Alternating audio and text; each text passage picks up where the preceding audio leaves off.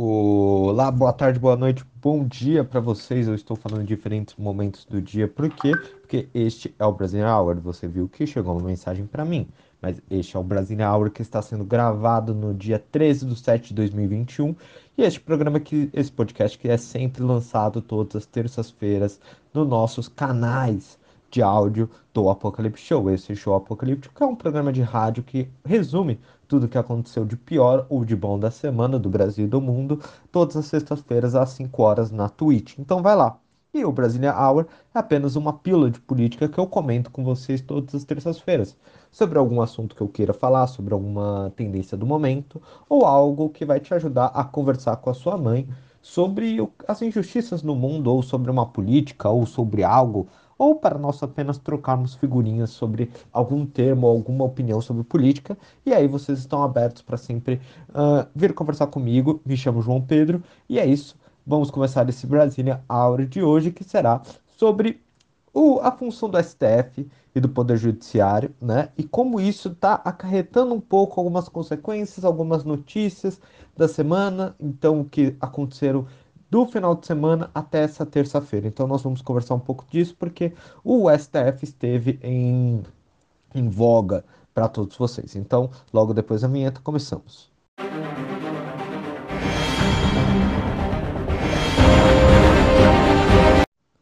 Bom, vamos começar então esse Brasília Hour, primeiramente falando um pouco, que eu sempre gosto de falar com vocês, é sobre o papel do S T F, do Poder Judiciário. Né? Qual é o, o, a função do Poder Judiciário e por que ele está sendo tão atacado?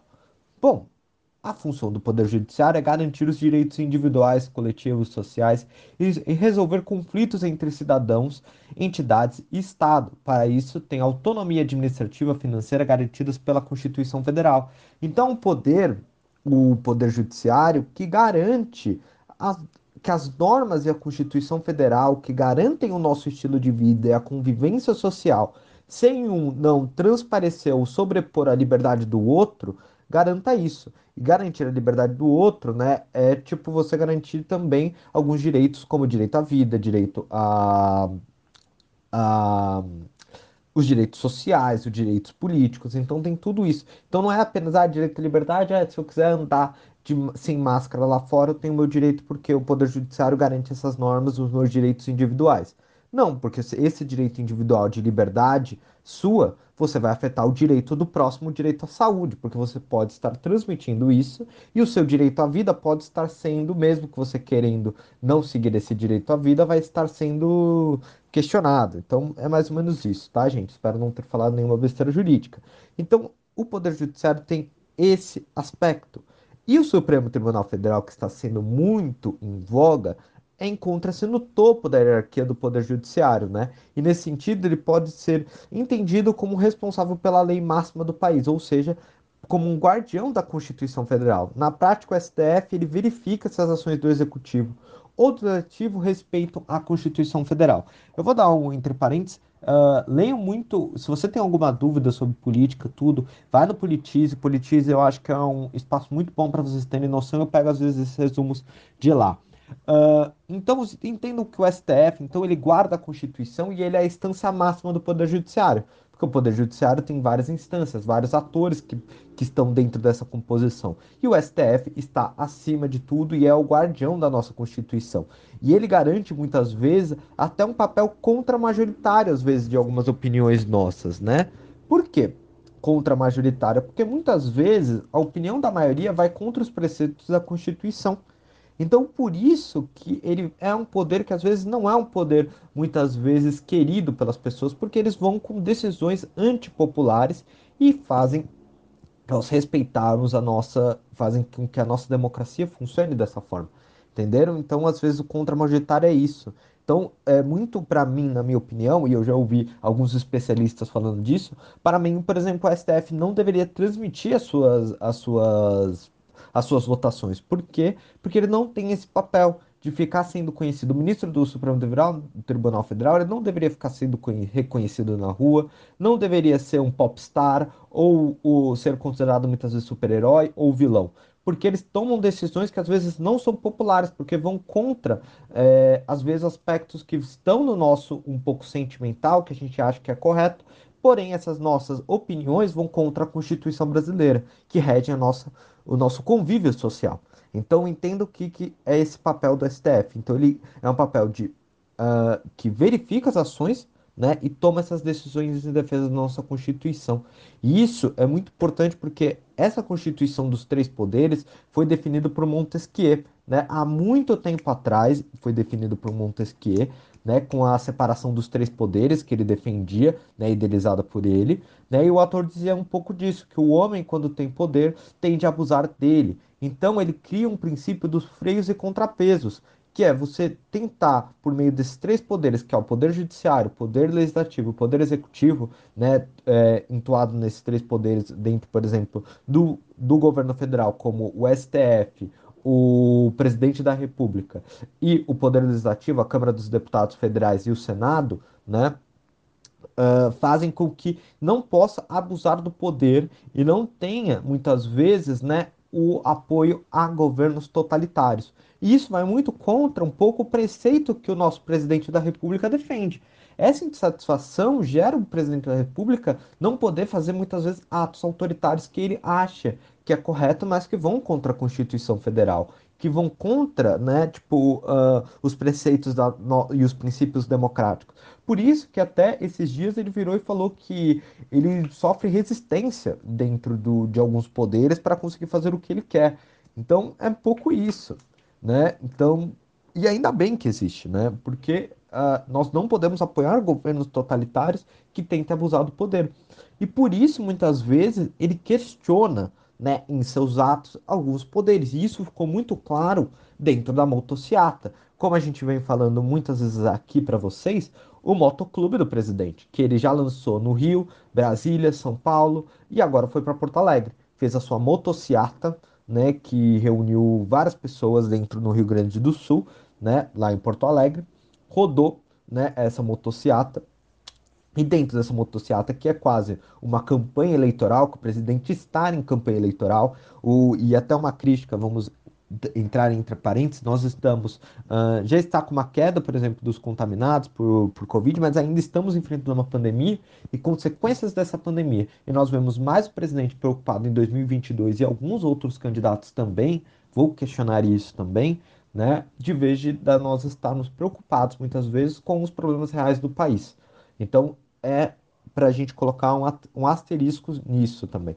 E aí ele já está em campanha eleitoral. E dentro dos palanques, né, ele fez um ataque, né, à C P I, né, também, e ao, ao ataque aos ministros do S T F, principalmente ao Barroso, que é o ministro, né, do Tribunal Superior Eleitoral. Os ministros, né, tipo, vou também abrir um entre parênteses aqui, né, os ministros do S T F, eles têm algumas funções, né, que eles devem cumprir, e rotativas, né, como presidente do S T F, como é, ser presidente de outros tribunais, né, e o Barroso, eu vou fazer bem rápido, tá, essa explicação, o Barroso atualmente, né, o Luís Carlos Barroso, não, espero estar falando o nome certo, mas o Barroso, tá, só para não errar aqui com vocês, perdão, o Barroso, ele está na frente do Tribunal Superior Eleitoral, que rege totalmente a Constituição, né, rege totalmente a organização da nossa, das nossas eleições, e isso é muito importante para trazer uma lisura para as eleições. E o presidente está atacando muitas vezes ele, o ministro, por conta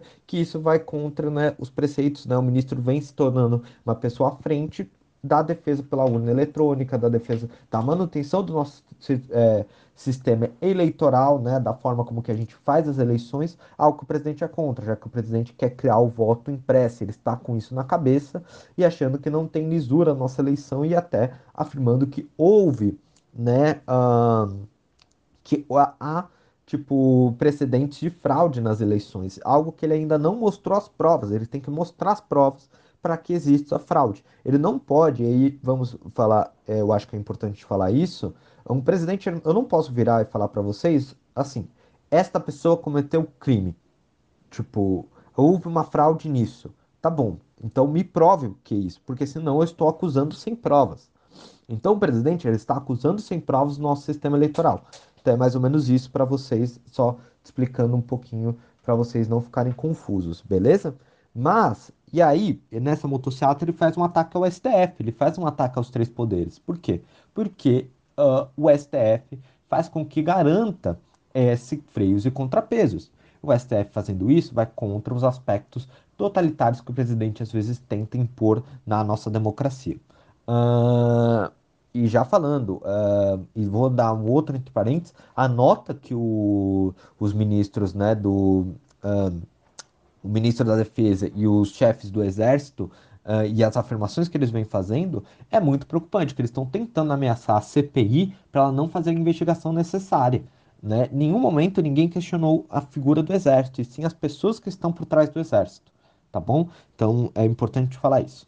Mas, voltando para ah, o aspecto da motociata, o Omar Aziz, que é o presidente da C P I, ele afirmou uma coisa interessante, ele falou, o, o Brasil, entre aspas, Omar Aziz, o Brasil tem um presidente com motoqueiro e que, em vez de ir aos estados e municípios, de ir aos hospitais, de visitar famílias que perderam entes queridos, vai sacar contra seus adversários. Uma pessoa que não tem sensibilidade, agressor de mulheres, que gosta de gritar com as mulheres, grande motoqueiro, o Brasil uh, tem péssimo presidente. Então, o Omar Aziz falou e resume muito bem isso, né?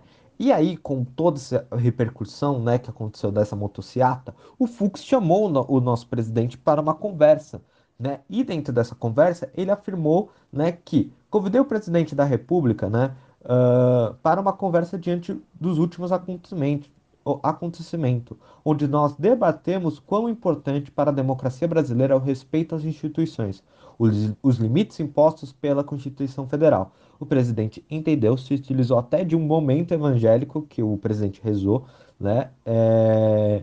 E ele gosta de orar diuturnamente. Eu espero ter falado certa palavra, galera, não me questione.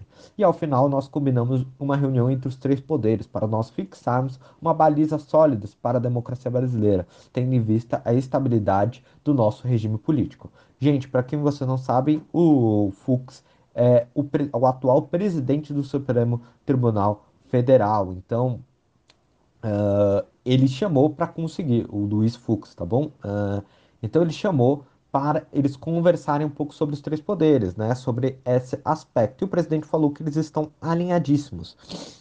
Então, entendam isso, que nós estamos num momento em que o que o Montesquieu defendeu há muito tempo atrás dessa Constituição dos três poderes estarem em harmonia para não ter uh, um poder tentando uh, passar em cima do outro, tentar colocar aspectos uh, de autoritarismo, o presidente da República tenta ameaçar isso constantemente, porque é uma pessoa que não está balizada aos princípios democráticos. Está balizado muito a uma visão entre si como superior, como meio que um monarca. Ele, tem, ele não olha como apenas um ente dessa democracia.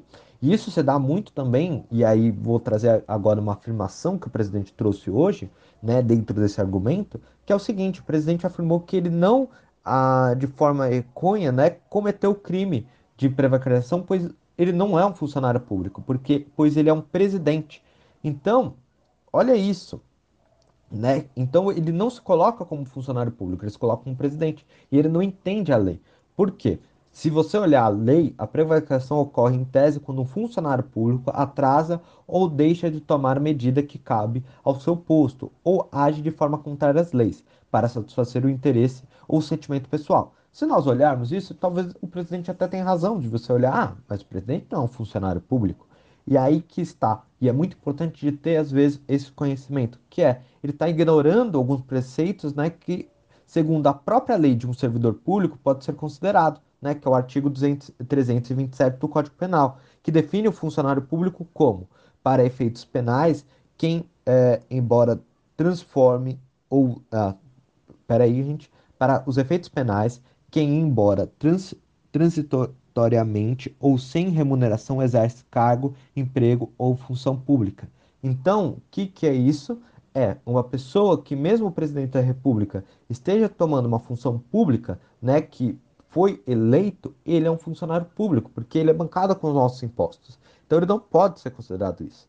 Então, é um erro quando ele ignora isso e ele está se colocando acima da lei, né, quando ele afirma isso, porque ele não está tentando entender e trazendo uma narrativa para ele, né, que ele não é um funcionário público, que ele não pode ser considerado. Sim, ele pode ser considerado. Inclusive, eu li essa matéria, então assim, leiam notícias para conseguir entender a função pública e as coisas que estão acontecendo, beleza? E aí, vamos para finalizar, né, esse aspecto, né? Nesse mesmo dia, uh, ele tentou, né, falar, né, que o Bolsonaro diz que motocicletas fizeram a indústria de, moto, de motos crescer quarenta e cinco por cento e Lula, ele vai, tipo, indicar para o Lula fazer uma jequiata. E aí a claque riu, né? Tipo, porque ele sempre tem umas pessoas que ficam rindo, né, para ajudar o psico dele, né? Porque ele precisa dessa motivação para essa psicologia. Eu só falei isso porque eu, eu achei engraçado ele falando isso. E ter sempre um público rindo quando ele fala essas besteiras. Tanto da prevaricação, é, de, da prefa, prevacariz... Nossa, gente, eu sou péssimo em negócio, preciso de uma fono, tá? Mas é, nesse crime que ele fala que ele não cometeu, tá bom? E também da prevaricação, tá? Falei certo agora. E também sobre o Bolsonaro. E aí, por fim, e porque eu trouxe tudo isso e aí a gente já está finalizando todo o seu aspecto. Uh, e aí o mais engraçado, todo esse bolsonarismo critica o S T F. O presidente critica o S T F, mas está tentando usar, por exemplo, leis para conseguir falar, ó, não tem nada a ver comigo. Ou tentam, né, tipo, justificar isso, né, os direitos para conseguir justificar alguns aspectos dele.